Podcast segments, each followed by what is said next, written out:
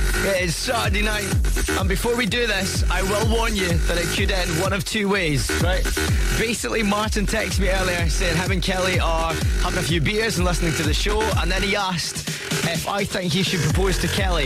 Obviously, I said yes, and then I was wondering if he used me to propose essentially, but he didn't. He texts back and he said, Phone me. He's got something to ask Kelly. So normally we just take calls on Saturday night and don't make calls, but what the hell? Let's do this. Let's phone Martin. What could possibly go wrong?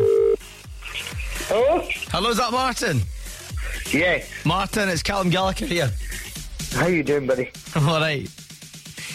So, listen, I don't normally phone folk on Saturday nights. They normally phone me, but I'm breaking the rules for you, here, buddy. Right? You you do what you got to do. Kelly, will you marry me? Yes.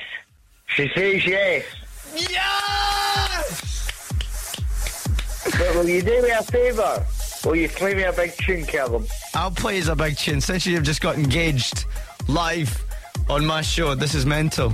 Of course, I'll play you a big tune, all right?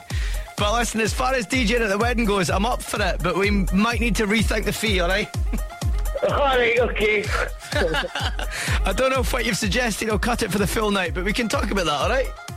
No worries, pal. You get back in contact. Congratulations, you pair. You guys have a great night, and I'll see you at the wedding, all right?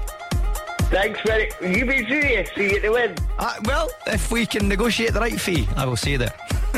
Alright, buddy. Cheers, guys. Thanks, buddy. Bye. Cheers, pal. Did that actually just happen? They just got engaged live on my show. What? Saturday night, man, anything can happen. Come on, come on.